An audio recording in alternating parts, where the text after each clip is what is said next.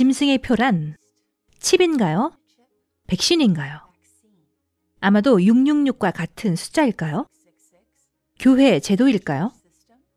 박해를 받을까? 성경 예언은 우리가 구원을 받으려면 하나님의 인이 필요하다고 경고합니다. 여러분은 성서적 대답들을 알고 싶을 것입니다. 구독과 알림 설정을 해두시면 계속해서 저희 영상을 보실 수 있습니다. 제 이름은 카미 오이트만이고 성경 해석 세미나 지금 시작합니다. 전 세계가 혼란으로 뒤덮이고 있습니다. 오늘 무차별 총기 난사 사건이 또 터졌습니다. 지구촌은 정치적 분열과 전염병으로 시름하고 있습니다. 마치 지구 종말이 온 듯합니다. 우리는 신세계 질서로 향하고 있을까요? 앞으로 이 세상은 어떻게 될까요? 국제 연설가 카미 오이트만과 함께 성경의 진실을 파헤쳐보고 성경에 관한 의문점의 해답을 함께 찾아보시기 바랍니다. 카미는 전 세계를 다니며 놀라운 기적들을 취재하는 가운데 생명이 위태로운 순간을 경험하기도 했습니다. 지금부터 함께 하실 성경 예언 해석 2.0에서는 하나님께서 우리 앞에 놓인 상황을 잘 헤쳐나가도록 제시해 주신 가이드라인들을 살펴볼 것입니다. 또한 전에 없이 빠르게 성취되는 성경의 예언과 우리에게 주어진 소망의 약속까지 함께 살펴보겠습니다.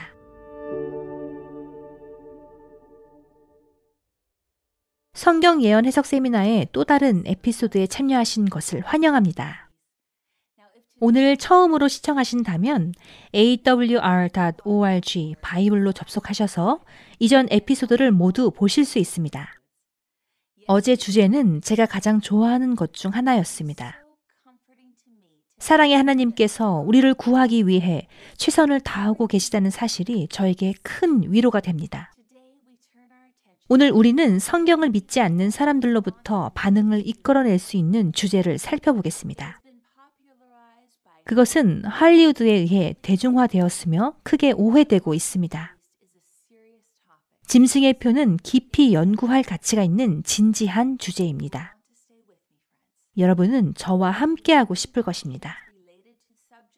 우리가 공부한 과목과 관련하여 질문이 있습니까? 아니면 전혀 관련이 없는 성경 질문이 있습니까? 기도 요청이 있으시면 아래 링크를 클릭하시어 질문에 답하거나 여러분의 기도 요청을 받겠습니다. 기도하고 오늘의 주제로 들어가겠습니다. 하늘아버지, 주님 저를 비우시고 주님의 성령으로 채워주시옵소서. 제가 당신의 도구로서 오늘 이 자리에서 말씀을 전할 때에 말씀에 함께 하셔서 오늘의 주제인 짐승의 표를 명확하게 이해하도록 도와주시옵소서. 주님, 이 시간 주님의 사랑을 느끼며 중요한 진리를 깨달아 아는 것이 필요합니다. 우리의 마음을 열어주셔서 주님과 더 깊은 사랑에 빠지도록 도와주시옵소서. 예수의 귀하신 이름으로 기도합니다. 아멘. 탄자니아 북부에 살았던 마이클에 대해 말씀드리고자 합니다. 그는 아름다운 아내와 가족이 있고 야채를 재배하여 판매합니다. 10대 때 그는 기독교인이었지만 세월이 흐르면서 천천히 하나님을 잊었습니다.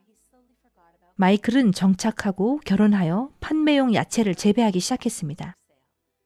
그는 잘 가꾼 채소밭에 자부심을 가지고 항상 깔끔하게 관리했습니다. 그러던 중 그들의 평화롭고 행복한 삶을 방해하고 농작물을 망치는 일이 발생했습니다.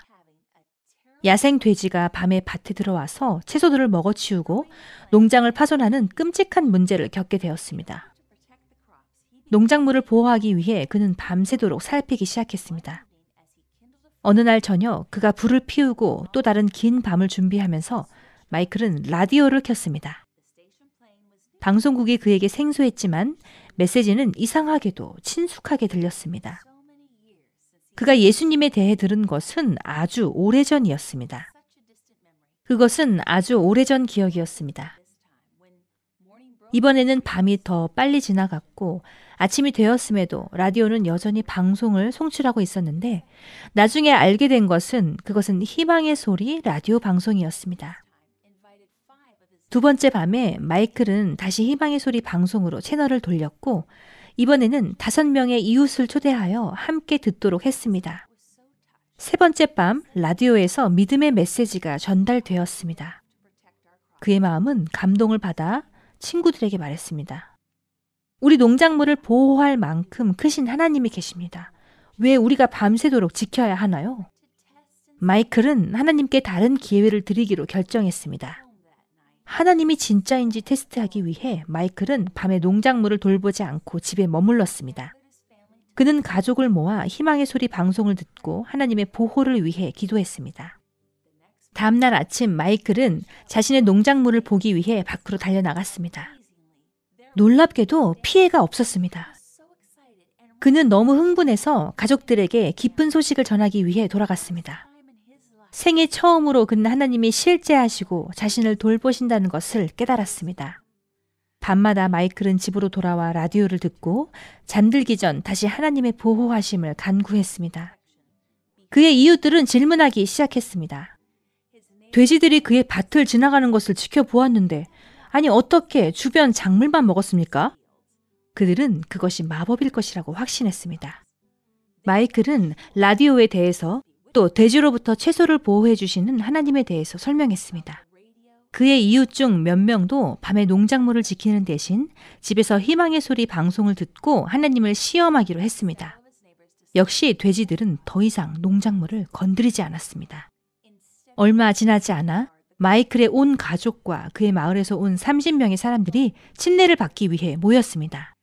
마이클은 미소를 지으며 우리는 희망의 소리 방송에 대해 너무 감사합니다. 라고 말했습니다. 만약 우리가 이 방송을 듣지 못했다면 여전히 어둠 속에서 돼지로부터 작물을 보호하고 예수님에 대한 소식을 듣지 못했을 것이기 때문입니다. 3년이 지난 후 마이클의 농장은 계속 커졌고 야생 돼지는 돌아오지 않았습니다. 마이클은 모든 사람에게 하나님에 대해 말하는 것을 좋아하며 이제 선교사가 되었습니다. 예수님에 대한 그의 사랑은 다시 불타올랐고 그는 믿음과 신뢰의 개인적인 경험에서 얻은 열정을 지니고 있습니다. 이 모든 것은 라디오 방송과 기도에 응답하시는 하나님으로 인한 단순한 결과입니다. 이 이야기는 하나님의 보살핌을 온전히 믿는 한 사람의 훌륭한 사례입니다. 삶의 작은 것들을 신뢰하는 연습을 시작해야 큰 문제가 닥쳤을 때 결과에 상관없이 하나님 편에 설 수 있는 담대함과 믿음이 생기는 것입니다. 하나님의 계획은 전체적인 그림에서나 모든 작은 세부 사항에 이르기까지 가장 훌륭한 것입니다. 그의 방식은 의미가 있으며 그것은 궁극적인 정의입니다. 그래서 이 세상이 어떻게 끝나는지 볼때 하나님이 일하시는 방식이 사랑의 뿌리를 두고 있기에 우리는 하나님을 신뢰할 수 있는 것입니다. 오늘 밤 여러분 앞에 분명한 하나님의 말씀을 전하는 것이 저의 간절한 소망입니다. 여러분이 진리를 찾고 있기 때문에 저와 함께 있다고 믿습니다. 무엇이 진실이고 무엇이 오류인지 스스로 결정해야 합니다. 하나님의 말씀에 어긋나는 것이 발견되면 거절해야 합니다. 숨겨진 보물 같은 진리를 찾고자 갈망할 때 성령께서 계시하시는 진리를 받아들이십시오. 여러분, 우리가 무엇을 기대하고 무엇을 피해야 하는지 그것을 아는 것은 매우 중요합니다. 성서에서 어떤 일이 일어날 것이라고 경고할 때 우리는 그것이 적시에 정확하게 일어난다고 믿을 수 있기 때문입니다. 우리는 지금까지 아홉 개의 시리즈를 함께 공부했으며 하나님이 그의 모든 말씀을 어떻게 지키시는지 이미 보았습니다. 예언으로 깨우치심은 두려움으로 우리를 마비시키려는 것이 아니라 지식으로 온전케 하여 담대함을 얻게 하려 하심입니다. 하나님의 진리는 누구를 당황하게 하기 위해 보내진 것이 아니라 깨우치게 하기 위함입니다. 오늘 저의 초점은 여러분들을 두려워하지 않고 충실하게 만드는 것입니다. 참 그리스도인은 사람을 반대하지 않지만 사람을 노예로 만드는 거짓 제도에는 반대해야 합니다. 마귀의 목적은 하나님이 사람의 유익을 위해 주신 모든 것과 진실을 위조하여 여러분을 멸망시키려 하는 것입니다. 그렇기 때문에 선택권이 주어집니다. 요한계시록 1장 3절 이 예언을 읽는 자와 듣는 자 가운데 기록한 것을 지키는 자는 복이 있나니 때가 가까움이라. 사람들에게 인기 있는 전통에 여러분의 믿음을 두시겠습니까? 아니면 오늘 밤 엄청나게 중요한 주제인 하나님의 마지막 말씀에 여러분의 믿음을 두시겠습니까? 이번 세미나의 구호는 성경에 있으면 믿는다, 성경에 없으면 믿지 않는다. 모든 계시록에서 가장 두렵고 놀랍고 충격적인 언어는 짐승의 표를 설명하는 데 사용됩니다. 하나님께서 표를 받은 자들에 대한 형벌을 어떻게 묘사하시는지 읽어보겠습니다. 요한계시록 14장 9절에서 11절 또 다른 천사 곧 셋째가 그 뒤를 따라 큰 음성으로 이르되 만일 누구든지 짐승과 그의 우상에게 경배하고 그의 이마에나 손에 표를 받으면 그도 하나님의 진노의 포도주를 마시리니 그 진노의 잔에 섞인 것이 없이 부은 포도주라 거룩한 천사들 앞과 어린 양 앞에서 불과 유황으로 고난을 받으리니 그 고난의 연기가 세세토록 올라가리로다. 짐승과 그의 우상에게 경배하고 그의 이름표를 받는 자는 누구든지 밤낮 쉼을 얻지 못하리라. 우리는 곧 짐승의 표의 특성을 파악할 것이지만 그 전에 짐승의 표를 받은 사람은 영원히 잃어버린다는 것을 아는 것이 중요합니다. 예언에 따르면 이 땅에 있는 대다수의 사람들이 짐승의 표를 받기로 선택할 것입니다. 하나님은 계시록에서 지상의 모든 사람들이 빠르게 두 그룹으로 나뉘고 있다고 가르치십니다. 한 그룹은 하늘의 하나님을 따르고 하나님의 인 또는 표를 받게 될 것입니다. 다른 그룹은 짐승으로 대표되는 사탄을 따르고 그의 표를 받을 것입니다. 비극적으로 사람들이 짐승의 표가 무엇인지 확실히 알지 못한다면 의심할 여지 없이 그 표를 받게 될 것입니다. 우리는 하나님의 말씀에서 짐승의 표를 식별할 수 있다는 확신이 필요합니다. 하나님의 넷째 계명이 그분의 인이라고 공부했던 것을 기억하십시오. 우리는 인이 세 가지 요소, 하나님의 이름, 즉 창조주로서의 그의 직분, 또 하늘과 땅에 대한 그의 주권을 가지고 있다는 것을 배웠습니다. 하나님께서는 창조와 구속의 상징으로 당신의 백성들을 위해 인 또는 표를 마련하셨습니다. 출애굽기 20장 8절에서 11절에 있는 제7일 계명인 안식일을 거룩하게 지키라고 말씀하고 있습니다. 우리는 안식일을 하나님과의 영원한 언약으로 지켜야 합니다. 그것은 하나님과 그의 구속받는 백성 사이의 영원한 표징입니다. 에스겔 20장 12절 내가 그들을 거룩하게 하는 여호와인 줄 알게 하려고 내 안식일을 주어 그들과 나 사이에 표징을 삼았노라. 표를 식별하려면 먼저 짐승을 식별해야 합니다. 예언에서 짐승은 무엇을 상징합니까? 다니엘 7장 23절 그러므로 네 번째 짐승은 땅에서 네 번째 나라가 되리라 라고 말합니다. 예언의 짐승은 왕국, 정부 또는 지상 통치 조직을 나타냅니다. 이 용어는 짐승 같은 특성을 의미하는 것이 아닙니다. 각 짐승에 대한 설명은 관련된 정부에 대한 설명입니다. 요한계시록 13장 1절 내가 보니 바다에서 한 짐승이 나오는데 뿔이 열이요 머리가 일곱이라 그 뿔에는 열 왕관이 있고 그 머리들에는 신성 모독하는 이름들이 있더라. 요한계시록 17장 15절 또 천사가 내게 말하되 내가 본 바 음녀가 앉아 있는 물은 백성과 무리와 열국과 방언들이니라. 그래서 성경은 스스로 해석합니다. 우리는 물이 사람과 군중과 나라와 방언임을 봅니다. 예언에서 나오는 물은 인구가 많은 지역, 즉 많은 사람들을 나타냅니다. 요한계시록 13장에서 내가 받지 말아야 할 표식이 있는 이 짐승은 여덟 가지 뚜렷한 특성을 가지고 있음을 주목하십시오. 그래서 우리는 요한계시록에서 이 여덟 가지 특성을 살펴보겠습니다. 모든 역사를 통틀어서 여덟 개를 모두 가진 개체는 단 하나뿐입니다. 여기서 잠시 멈췄다가 계속하겠습니다. 오늘 밤 무겁고 민감한 주제를 다루게 된다는 것을 말씀드립니다. 개인을 비난하기 위한 것이 아니라 예언 성취를 보여주기 위해서 다른 역사적 문서를 인용할 것입니다.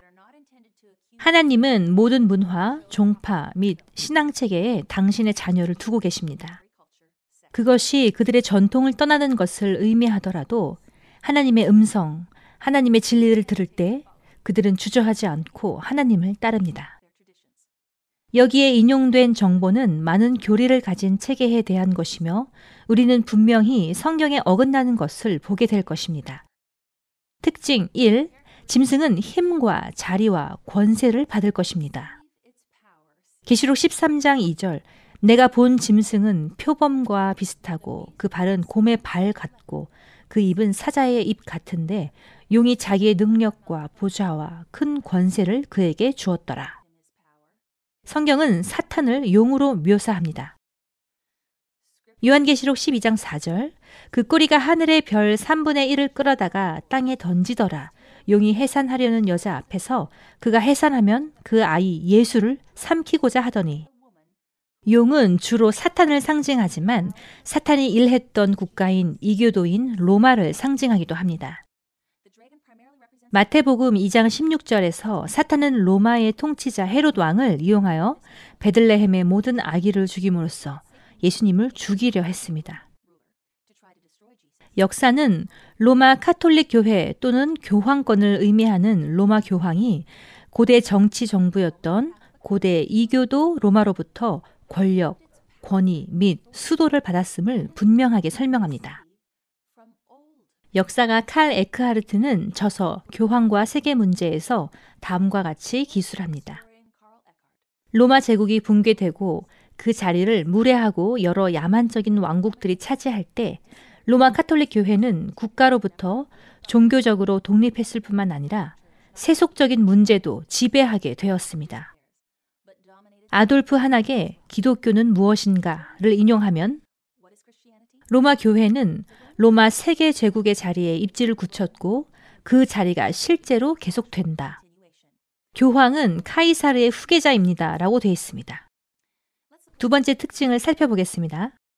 짐승은 세계적인 힘이 될 것이다. 계시록 13장 3절에서 7절 나는 그의 머리 하나가 상하여 죽게 된 것 같더니 그 죽게 되었던 상처가 나음에 온 땅이 이상히 여겨 짐승을 따르고 또 권세를 받아 성도들과 싸워 이기게 되고 각 족속과 백성과 방언과 나라를 다스리는 권세를 받으니 중세 시대에 교황권이 실제로 세계적인 권력이었다는 것에 아무도 이의를 제기하지 않을 것입니다. 다시 한번 교황권은 그 신분에 부합합니다. 교황 그레고리 7세는 로마 교회의 완전성을 선언했습니다. 교회는 결코 오류를 범하지 않았으며 성경에 따라 오류가 발생하지 않을 것이라고 선언했습니다. 세 번째 특징, 짐승은 42개월 동안 다스릴 것이다. 요한계시록 13장 5절, 짐승이 과장되고 신성 모독을 말하는 입을 받고 또 42달 동안 일할 권세를 받으니라. 교황의 통치 시기에는 예언에서 반복적으로 1260일, 42개월 또는 3년 반으로 언급됩니다. 모두 같은 1260년입니다. 예언에서 1일은 1년이고 1주는 7일, 즉 7년을 상징합니다. 에스겔 4장 6절 내가 내게 40일로 정하였나니 하루가 1년이니라. 민수기 14장 34절 너희는 그 땅을 정탐한 날수인 40일의 하루를 1년으로 쳐서 그 40년 너희의 죄악을 담당할지니 역사는 교황이 1260년 동안 성도들을 박해했음을 보여줍니다. 법적으로 인정된 교황의 합법성은 서기 538년 유스티니아누스 황제가 자신을 로마 주교, 즉 모든 교회의 수장으로 승격시키면서 시작되었습니다.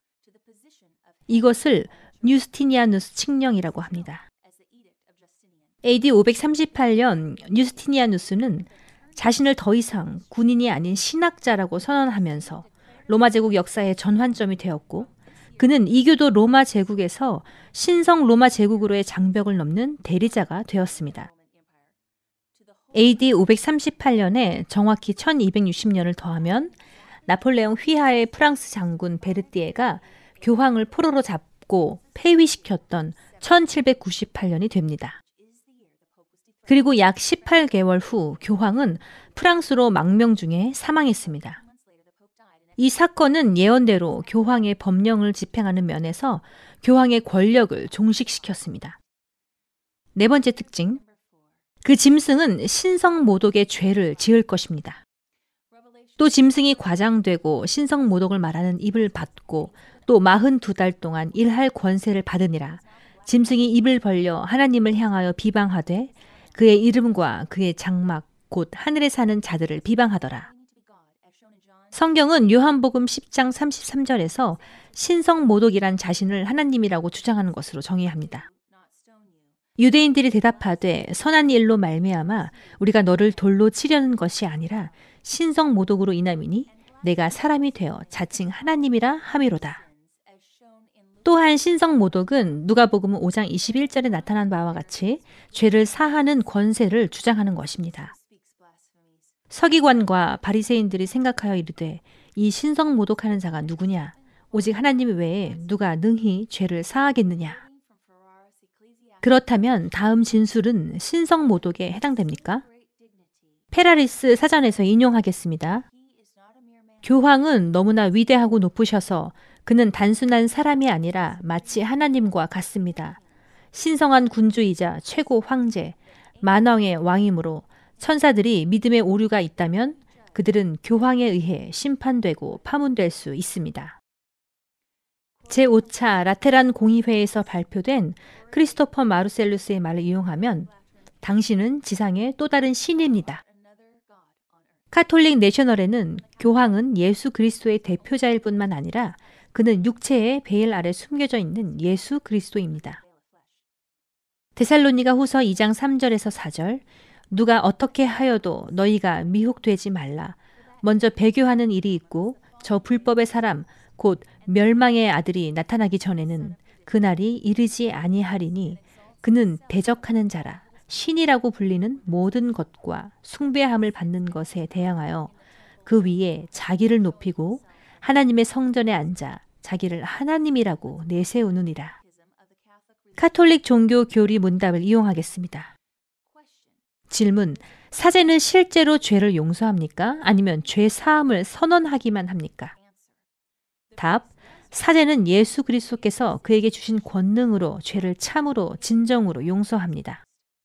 성 알폰스 리고리의 사제의 권위와 의무를 인용하면 사제는 지옥에서 죄인을 구원하여 천국에 합당하게 만드는 열쇠의 건세를 가지고 있다. 그리고 하나님은 사제의 판단을 따라야 한다.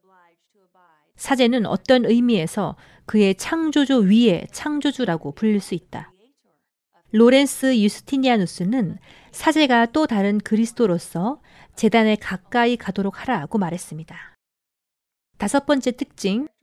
짐승은 치명적인 상처를 입고 치유될 것이며 그러면 온 세상이 그를 따를 것입니다. 요한계시록 13장 3절 그의 머리 하나가 상하여 죽게 된 것 같더니 그 죽게 되었던 상처가 나음에 온 땅이 놀랍게 여겨 짐승을 따르고 원덜이란 단어는 A가 아니라 O입니다. 온 세상은 짐승을 따를 것입니다. 세상은 짐승을 쫓고 짐승과 같은 사고 방식을 가지기 위해 짐승의 힘과 연합하기로 선택합니다. 1798년에 베르티에가 교황을 포로로 잡고 망명 중에 사망했을 때 교황권은 치명타를 입은 것처럼 보였습니다. 유럽의 절반은 이 사건으로 교황권이 끝났다고 생각했습니다. 그러나 하나님은 그 상처가 치유될 것이며 온 세상이 교황을 따를 때까지 그의 영향력이 커질 것이라고 기록되어 있습니다. 교황 프란치스코는 동방 정교회, 성공회 및 기타 주요 개신교 교단과의 일치에 대한 강한 열망을 표명했습니다. 그는 케네스 코플랜드 및 그의 회중과의 기억에 남는 라이브 화상 채팅으로 이 계획을 시작했습니다. 성공회 주교 토니 팔머는 카톨릭적이고 은사적인 쇄신이 교회의 희망입니다. 라고 외쳤습니다. 제 아내는 카톨릭이 은사주의적이고 복음주의적이며 오순절적일 수 있음을 보았고 그것이 카톨릭 교회에 절대적으로 받아들여졌습니다. 천주교와 개신교 사이의 격차가 급속히 좁혀지고 있고 대중은 이것에 대해 환호합니다. 그러나 천주교 자체는 변하지 않았고 개신교 교회는 그들의 기본 신념을 천주교와 타협하고 있으며 더 이상 사람이 만든 전통에 항의하지 않습니다. 교황청의 힘과 권력은 꾸준히 증가하고 있습니다.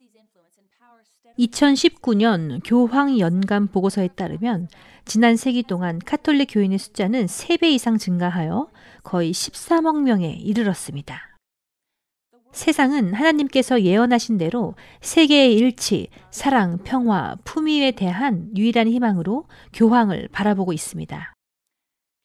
여섯 번째 특징, 짐승은 신비한 수 666을 가질 것이다. 요한계시록 13장 18절 지혜가 여기 있으니 총명한 자는 그 짐승의 수를 세어보라. 그것은 사람의 수니 그의 수는 666이니라. 그래서 성경은 666이 사람의 수라고 분명히 말합니다. 이 예언에 대한 현대적인 해석은 666을 다양한 기술이라고 잘못 적용합니다. 하지만 성경에서 그것이 남자라고 명시하기 때문에 그것이 무엇인지 궁금해 하는데 시간을 낭비할 필요가 없습니다. 분명히 기술, 바코드, 칩 또는 기타 모든 것이 1260년 동안 성도들을 핍박하지 않았습니다. 그들은 하나님을 모독하지도 않았고 칩은 죄를 용서한다고 주장하지 않았습니다. 대신 이러한 속성은 짐승의 권세, 적그리스도에 속합니다. 그러나 어떤 실체를 적그리스도라고 부르기 전 그것이 성경이 제공하는 모든 설명을 충족하는지 확인해야 합니다. 텍스트는 숫자가 남자의 것이기도 하고 짐승의 것이기도 하다고 분명히 명시하고 있습니다. 666이라는 숫자는 교황 칭호 도표에서 볼 수 있듯이 짐승으로 대표되는 왕국인 교황권에 적용되며 그 왕국의 최고 통치자 남성의 수로 우리가 앞서 데살로니가 후서 2장 3절에서 읽은 것처럼 죄의 사람과 일치합니다. 교황의 공식 칭호 중 하나인 Vicarius Filii Dei 또는 Vicar of the Son of God은 교황 법령 및 기타 카톨릭 출판물에서 쉽게 확인할 수 있습니다. 1943년 미국 카톨릭 대학 요한 퀘스턴 박사의 공증된 페이지에서 Vicarius Filii Dei와 Vicarius Christi는 교황의 칭호로서 매우 일반적입니다. 예수회 간행물인 일요일 방문자를 인용하면 로마 교황의 직함은 Vicarius Filii Dei입니다. 이것은 그의 연귀에 새겨져 있고 그들을 합치면 666이 됩니다. 개신교인 헨리 그라탄 기네스 박사의 바벨론과 짐승 글을 인용하면 1799년 로마에 있는 동안 특별한 호의를 받은 영국의 고위 관리가 교황의 보석과 귀중한 물건을 자세히 살펴보았습니다.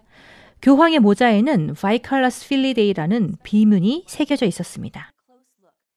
오늘날 많은 프로테스탄트 교회들은 666을 교황이 아닌 모든 인류에게 적용하기 원합니다.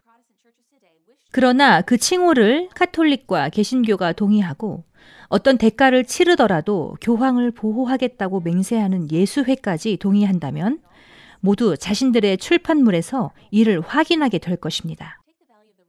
로마 숫자의 값을 취하여 화면에 표시대로 합산하면 V는 5, I는 1, C는 100.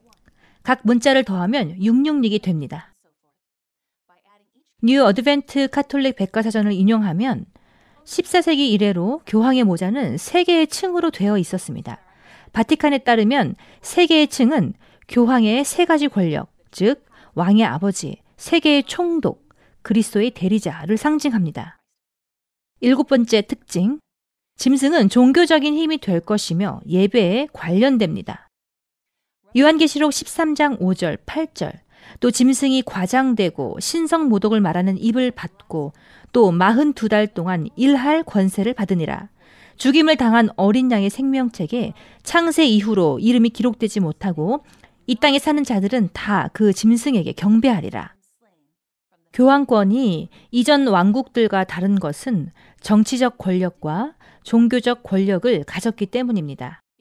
이 권력은 세속적인 정부가 아니라 영적인 문제에 관련이 있습니다. 예배라는 단어는 요한계시록 13장에서 네 번이나 사용되는데 거짓 숭배에 대한 경고입니다. 교황 비오 9세는 1864년 12월 8일에 카톨릭 종교는 다른 모든 형태의 숭배를 배제하고 백성의 유일한 종교로 여겨져야 한다고 말했습니다. 여덟 번째 특징, 짐승이 성도들과 전쟁하고 성도들을 박해할 것입니다.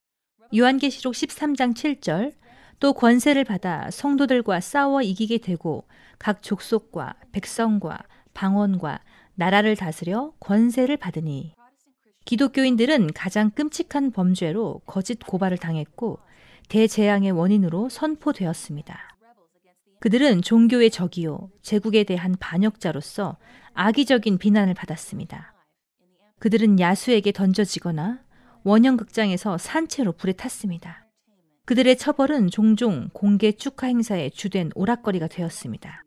엄청난 군중이 이 광경을 즐기기 위해 모여들었고 죽어가는 고통에 웃음과 박수를 보냈습니다. 역사가 디 아비진과 와일리는 100만 명이 넘는 무고한 사람들이 한 행사에서 학살되었다고 말했습니다.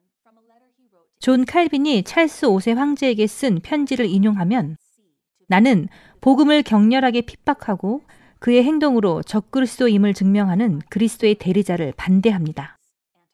W. 레키는 역사주의의 흥망과 합리주의 영향에서 로마 교회는 다른 어떤 교회보다도 더 많은 무고한 피를 흘렸습니다. 라고 말했습니다. 존 다니엘은 거대한 계획의 폭로에서 편견 없는 연구자로서 로마 카톨릭과 다른 방식으로 하나님을 숭배했다는 이유만으로 도시 전체와 인구가 무자비하게 살육된 로마주의 도살의 냄새를 역사는 기억한다고 말했습니다. 요한 1서 2장 22절 거짓 말하는 자가 누구냐? 예수께서 그리스도이심을 부인하는 자가 아니냐? 아버지와 아들을 부인하는 그가 적 그리스도니. 이 인용된 출처는 어떤 집단의 사람들에 대한 공격이 아닙니다. 이 모든 혼란에 책임이 있는 사단에 대한 공격입니다. 하나님께서 친히 이 시스템은 우리가 감히 받아서는 안 되는 표라고 말씀하셨습니다. 우리 모두를 멸망시키려는 사탄의 치명적인 계획을 계시록에서 밝혀주신 예수님께 찬양드립니다. 이제 우리는 요한계시록 13장에 나오는 짐승의 8가지 특징을 교황 제도로 확인했으니 교황권의 그 표가 무엇인지 알아보겠습니다. 볼티모어의 9대 대주교인 제임스 기번스 추기경의 말을 인용하면 어느 날 한 남자가 피터 기어만의 개종자를 위한 카톨릭 교리 문답집 50페이지에서 안식일은 언제입니까? 라는 질문을 읽었습니다. 질문, 안식일이 언제입니까? 답, 토요일은 안식일입니다. 질문, 토요일 대신 일요일을 지키는 이유는 무엇입니까?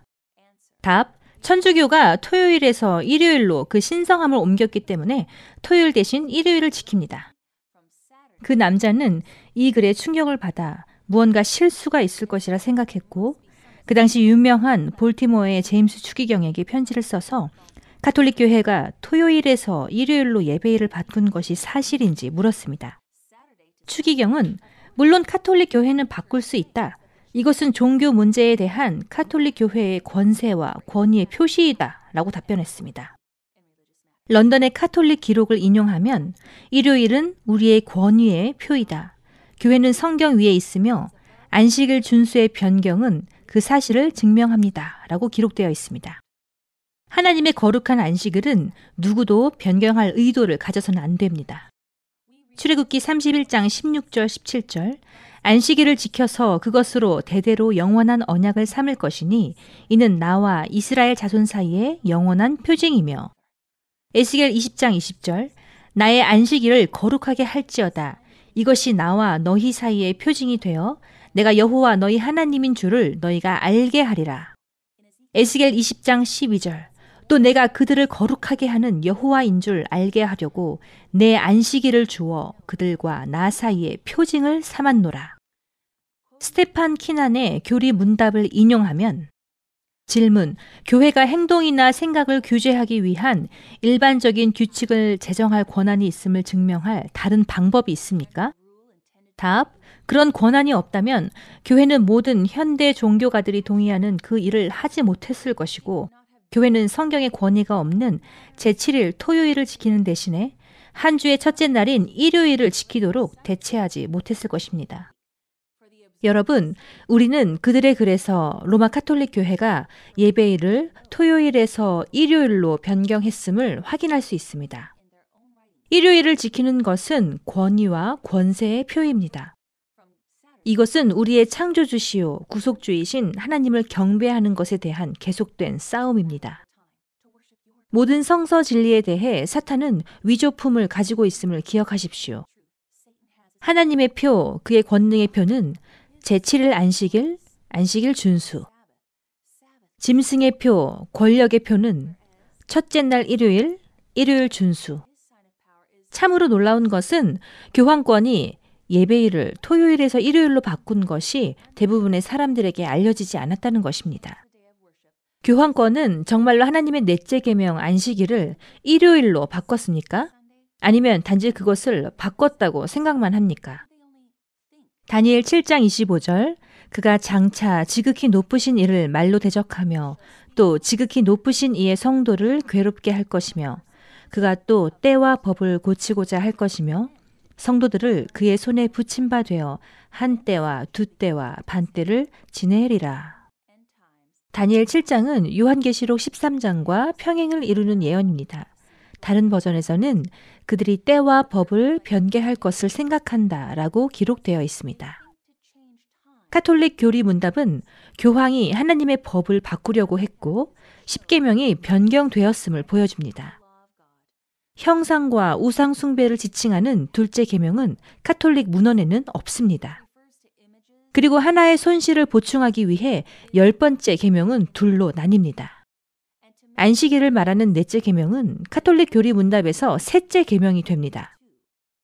예배일은 교황령에 따라 토요일에서 일요일로 변경됩니다. 교황권은 단지 변화가 있다고만 생각했습니다. 하나님에게 일요일은 거룩한 날이 아닙니다. 넷째 계명의 안식일은 여전히 구속력이 있습니다. 존 A. 오브라이언이 쓴 수백만의 믿음 카톨릭 종교의 신임 400페이지에서는 성경에는 일요일이 아닌 토요일이 명시되어 있는데 종교를 믿는 것이 아닌 성경을 믿는다고 공언하는 비카톨릭 신자들이 토요일 대신 일요일을 지키는 것이 이상하지 않습니까? 예, 물론 일관성이 없습니다. 그러나 이 변화는 개신교가 태어나기 전인 15세기에 시작되었고 그 무렵에는 관습이 보편적으로 준수되었습니다. 비록 그것이 성경의 명백한 말씀이 아니라 카톨릭 교회의 권위에서 나왔음에도 불구하고 그들은 관습을 계속 지켰습니다. 마치 소년이 집에서 도망쳤지만 여전히 그의 어머니의 사진이나 머리카락을 주머니에 넣고 다니는 것처럼 비카톨릭 종파에 아직도 분리된 모태교회의 모습이 남아있는 것입니다.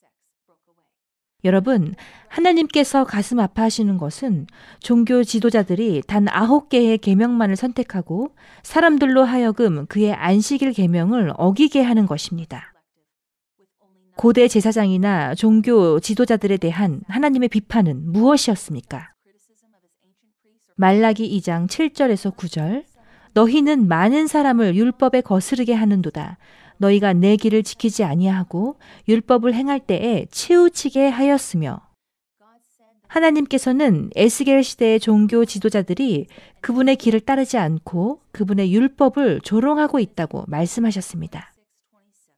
에스겔 22장 26절 27절 그 제사장들은 내 율법을 범하였으며 나의 성물을 더럽혔으며 거룩함과 속된 것을 구별하지 아니하였으며 부정함과 정한 것을 사람이 구별하게 아니하였으며 그의 눈을 가려 나의 안식일은 보지 아니하였으므로 내가 그들 가운데서 더럽힘을 받았느니라. 이것은 오늘날에도 여전히 일어나고 있습니다. 많은 종교 지도자들은 안식일과 일요일에는 차이가 없다. 신실하기만 하면 어느 날이든 된다. 라고 말합니다. 그러나 하나님은 여전히 에스겔 22장 8절에서 너는 나의 거룩한 것을 업신여기고 나의 안식일을 더럽혔다고 말씀하십니다. 주님께서는 에스겔 22장 28절에서 여호와가 말하지 아니하였어도 주 여호와께서 이같이 말씀하셨느니라 라고 말하는 사람들에게 진노를 부으실 것입니다. 하나님께서는 당신의 말씀에 대한 이러한 더하기나 빼기를 하는 행위를 반드시 기억하실 것입니다. 우리의 생각이 그분의 생각이라고 주장하는 것은 위험합니다. 우리는 우리의 말을 더하거나 그분이 하신 말씀을 욕되게 하면 안 됩니다. 성경은 우리가 하나님의 뜻을 행하지 않는다면 종교적인 활동은 무용지물이라고 경고합니다. 그리스도께서는 하나님의 뜻에 순종하지 않으면서 하나님의 이름을 부르고 인도주의적 프로그램을 진행하는 모든 것들이 시간 낭비라고 선언하셨습니다. 성경은 순종이야말로 참 종교의 시금석이요. 진정한 예수님의 제자라고 말합니다. 예수님의 이름을 전하는데 전념하면서도 그분의 계명을 지키지 않는 사람들은 하나님의 인정을 받을 수 없습니다. Sola Scriptura 오직 성경, 성경만을 최고 권위로 인정하는 사람만이 하나님의 인정을 받습니다. 이제 개신교, 프로테스탄트가 된다는 것이 무엇을 의미하는지 살펴보겠습니다. 교황의 범세계적 권위인 교황청, 로마 카톨릭 교회, 교황 제도에 항의하고 부정하고 거절하는 것입니다. 수천 명의 개혁가들은 죽음으로 개혁의 원칙을 확인했습니다. 오직 성경을 믿었던 기존 개신교, 그들은 교황의 잘못된 종교적 신념에 항의했습니다. 개신교인들이 교황에게 묻습니다. 어떻게 하나님의 거룩한 법을 바꿀 수 있습니까? 1995년 5월 21일 세인트 캐서린 카톨릭 교회를 인용하겠습니다. 교회 역사상 가장 대범하고 혁명적인 변화가 1세기에 일어났다. 그것은 성일인 안식일이 토요일에서 일요일로 변경된 것이다. 주의 날 선택은 성경에 기록된 어떤 방향이 아니라 교회 자체의 힘에 의한 결정으로 선택되었다. 50일 후인 부활의 날, 오순절이 그 주의 첫날이 되었다. 그래서 이것이 새로운 안식일이 되는 것이다. 성경이 유일한 권위라고 생각하는 사람이라면 논리적으로 제7일 안식일 예수 재림 교인이 되어야 하며 토요일을 거룩하게 지켜야 한다. 그렇다면 짐승의 표는 사람 어디에 표시됩니까? 다음 성경절에 하나님은 우리에게 말씀하십니다. 요한계시록 13장 16절 그가 모든 자, 곧 작은 자나 큰 자나 부자나 가난한 자나 자유인이나 종들에게 그 오른손에나 이마에 표를 받게 하고 표는 문자가 아닙니다. 우리가 상징을 다루고 있음을 기억하십시오. 로마서 7장 25절에서 이마는 우리가 하나님을 섬기는 마음을 나타내며 손은 이를 상징합니다. 에스겔 9장 10절 일요일 준수를 기꺼이 받아들이는 사람들은 이마에 표시되어 있습니다. 박해나 죽음을 피하기 위해 안식일에 일하는데 동의하는 사람들은 손에 표시됩니다. 지금 일요일을 지키는 사람들은 이제 짐승의 표를 가지고 있습니까? 요한계시록 13장 17절 누구든지 이 표를 가진 자 외에는 매매를 못하게 하리니 이 표는 곧 짐승의 이름이나 그 이름의 수라. 지금은 어느 누구도 짐승의 표를 가지고 있지 않습니다. 이 표식이 없으면 아무도 사고 팔 수 없는 날이 올 것입니다.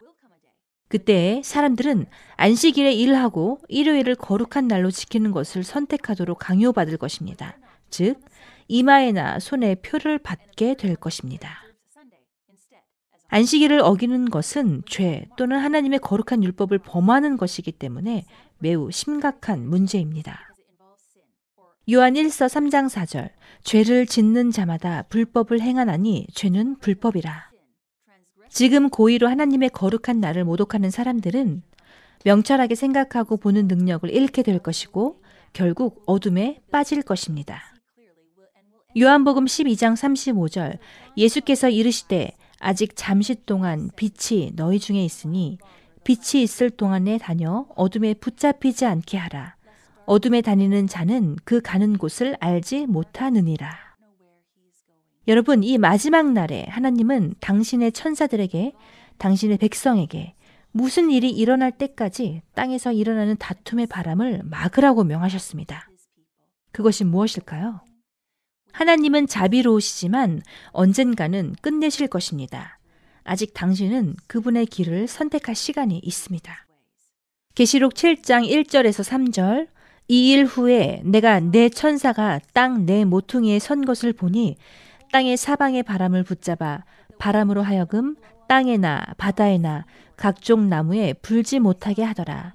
또 봄에 다른 천사가 살아계신 하나님의 인을 가지고 해 돋는 대로부터 올라와서 땅과 바다를 해롭게 할 권세를 받은 내 천사를 향하여 큰 소리로 외쳐 우리가 우리 하나님의 종들의 이마에 인치기까지 땅이나 바다나 나무들을 해하지 말라 하더라. 부는 바람은 분쟁, 전쟁, 소동을 나타냅니다. 하나님께서는 당신의 백성이 당신과 그분이 옹호하는 모든 것에 대한 결정을 내릴 때까지 땅의 파괴적인 멸망을 막고 계십니다. 우리가 하나님을 섬긴다고 주장하는 것만으로는 충분하지 않습니다. 우리는 그분께 순종해야 합니다. 마지막 날에 누가 하나님의 진노를 받을까요? 요한계시록 14장 9절에서 10절. 또 다른 천사 곧 셋째가 그 뒤를 따라 큰 음성으로 이르되 만일 누구든지 짐승과 그의 우상에게 경배하고 이마에나 손에 표를 받으면 그도 하나님의 진노의 포도주를 마시리니 그 진노의 잔에 섞인 것이 없이 부은 포도주라. 거룩한 천사들 앞과 어린 양 앞에서 불과 유황으로 고난을 받으리니. 하나님의 진노는 무엇입니까? 계시록 15장 1절. 또 하늘에 크고 이상한 다른 이적을 보매 일곱 천사가 일곱 재앙을 가졌으니 곧 마지막 재앙이라 하나님의 진노가 이것으로 마치리로다. 여러분, 계명을 지키는 그리스도인으로서 우리는 임박한 일곱 재앙을 두려워해야 합니까? 전혀 그렇지 않습니다. 우리 구주께서는 두려워하지 말라 말씀하시고 다음과 같이 수백 가지의 약속을 주셨습니다. 시편 91편 10절 11절 화가 내게 미치지 못하며 재앙이 내 장막에 가까이 오지 못하나니 그가 너를 위하여 그의 천사들을 명령하사 내 모든 길에서 너를 지키게 하심이라. 하나님의 인을 받은 자들은 안전을 약속받을 것이고 마지막 일곱 재앙으로부터 보호받을 것입니다. 많은 사람들이 예언에 미국이 언급되어 있습니까? 라고 묻습니다. 잠시나마 좀 더 깊이 들어가 보겠습니다. 요한계시록 13장 11절에서 12절 요한은 계시록 13장 1절에서 언급된 짐승이 포로로 잡혔을 때 또 다른 짐승이 땅에서 일어남을 보았습니다. 그는 어린 양처럼 뿔이 두 개 있었는데 그는 용처럼 말했습니다. 두 번째 짐승의 자격을 갖춘 국가는 단 하나뿐입니다. 묘사된 권력은 강대국이 되어 천하만국을 다스릴 권세를 행사하기 위해 강력한 국가가 되어야 합니다. 또 점령되지 않은 땅에서 일어나야 합니다. 그 힘은 어린 양과 같은 자질, 자유와 평등의 높은 원칙, 그리스도의 속성을 가질 것이지만 결국 용처럼 말하게 될 것입니다. 미국 헌법은 1260년의 예언이 끝날 무렵인 1789년에 발효되었고 미국은 독립했습니다. 이것이 바로 하나님께서 예언하신 시간 프레임입니다. 1850년 더블린 네이션은 미국을 이 땅의 고요함 속에서 매일 그 힘과 긍지를 더하는 멋진 제국이라고 표현했습니다. 그리고 어린 양처럼 뿔이 두 개 있습니다. 어린 양 모양의 뿔은 젊음, 순수함, 온유함을 나타내며 올라오는 것처럼 예언자에게 보여질 때 미국의 특성을 잘 보여줍니다. 용처럼 말하는 어린 양, 뿔을 가진 짐승은 이 나라가 공헌했던 것과 그들이 수행하는 것 사이에 현저한 모순을 보일 것입니다. 용처럼 말하고 첫 짐승의 모든 힘을 행사할 것이라는 예언은 무관용과 박해의 정신이 더욱 확대될 것을 분명히 예고합니다. 이 두 번째 짐승은 사람들에게 어떤 두 가지 비극적인 일을 하도록 합니까? 요한계시록 13장 12절 16절 그가 먼저 나온 짐승의 모든 권세를 그 앞에서 행하고 땅과 땅에 사는 자들을 처음 짐승에게 경배하게 하니 곧 죽게 되었던 상처가 나은 자니라.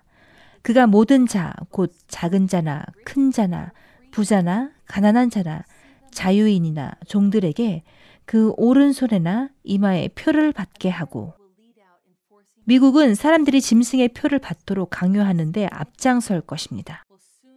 이 거대한 나라는 곧 종교의 자유를 거부하고 사람들을 거짓 숭배로 몰아넣을 것입니다.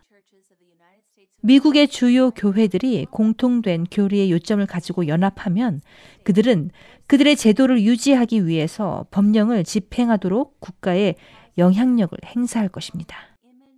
그러면 개신교 미국은 로마 유산의 위계 질서의 이미지를 형성할 것이고 그것을 반대하는 자들은 처벌을 받게 될 것입니다. 두 번째 짐승은 사람들이 자신의 말을 따르게 하기 위해서 어떻게 합니까? 요한계시록 13장 13절 14절 큰 이적을 행하되 심지어 사람들 앞에서 불이 하늘로부터 땅에 내려오게 하고 짐승 앞에서 받은 바 이적을 행함으로 땅에 거하는 자들을 미혹하며 땅에 거하는 자들에게 이르기를 칼에 상하였다가 살아난 짐승을 위하여 우상을 만들라 하더라. 우상은 사본입니다. 그것은 원본의 속성을 가지고 있습니다. 모든 역사에서 이러한 여덟 가지 특성을 모두 가진 유일한 존재는 요한계시록 13장의 첫 번째 짐승인 로마 천주교 제도뿐입니다.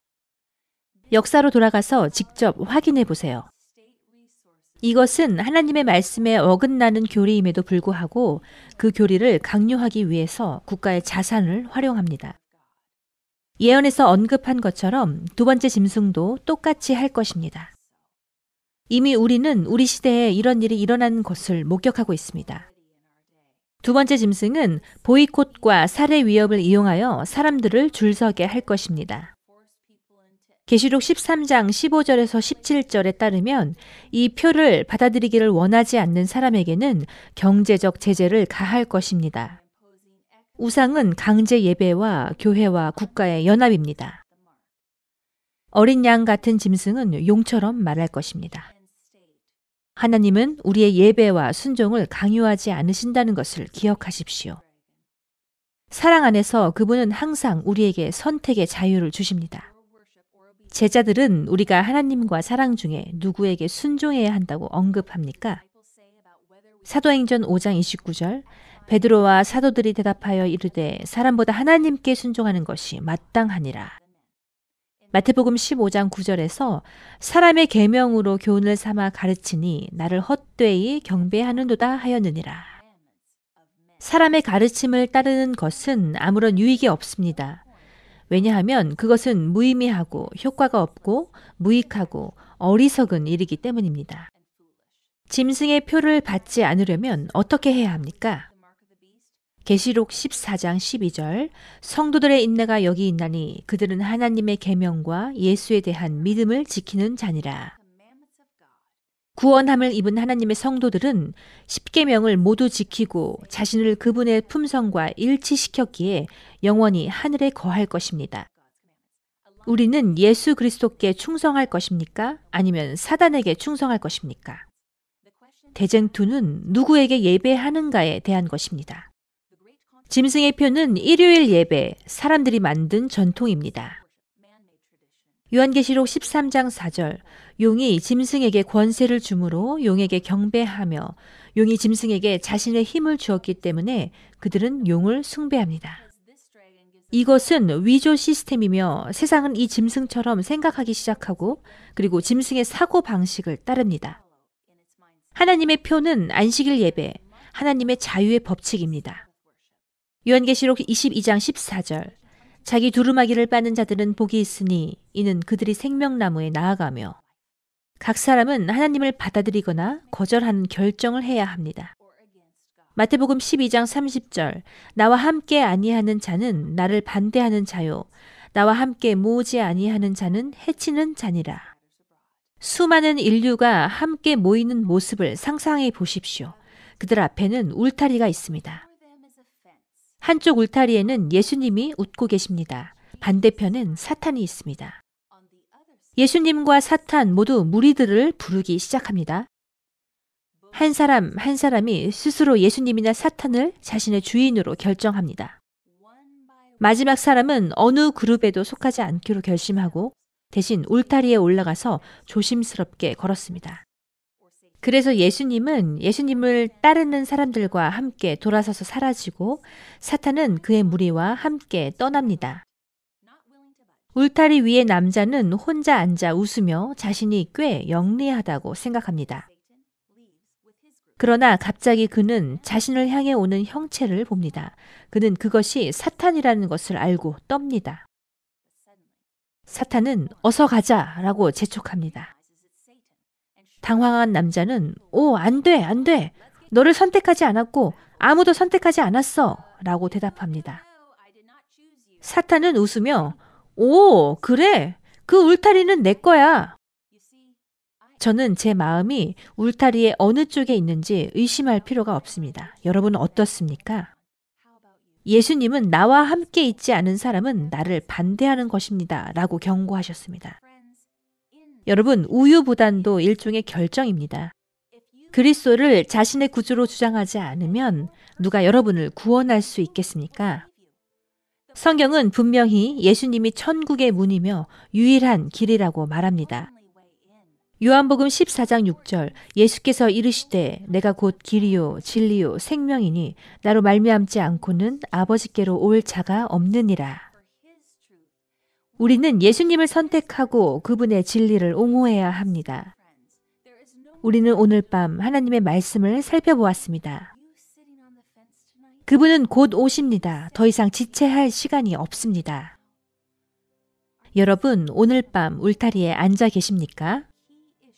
예수님께서 지금 여러분을 부르시는 것을 느끼십니까? 성경에서 마지막 때의 사건을 둘러싼 핵심 문제가 예배라는 것을 알고 있습니까? 저는 여러분이 요한계시록 13장에 나오는 짐승의 표의 8가지 특징들을 잘 이해하기를 바랍니다. 오늘 밤 예수님께 저는 당신을 사랑함으로 순종하기로 선택했습니다. 라고 말하고 싶습니까? 그렇다면 아래 링크를 클릭하여 선택하여 주세요. 나는 짐승을 숭배하거나 그의 표를 받고 싶지 않다고 말하고 싶습니까? 여러분이 참된 성경적 안식일을 받아들인 것을 예수님께 알리고 싶습니까? 그렇게 하십시오. 아마도 오늘 밤 여러분은 침례를 받고 싶다는 것을 예수님께 알리고 싶을 것입니다. 그렇다면 결심하십시오. 기도하겠습니다. 하나님 아버지, 성경 말씀과 씨름하고 있는 우리 모두와 함께하여 주시옵소서. 성경 예언을 통해 짐승이 누구이며 짐승의 표를 명확히 식별할 수 있게 도와주시옵소서. 우리는 주님께서 곧 다시 오심을 알고 있습니다. 우리 모두는 어느 편에 서야 할지를 개인적으로 결정해야 합니다.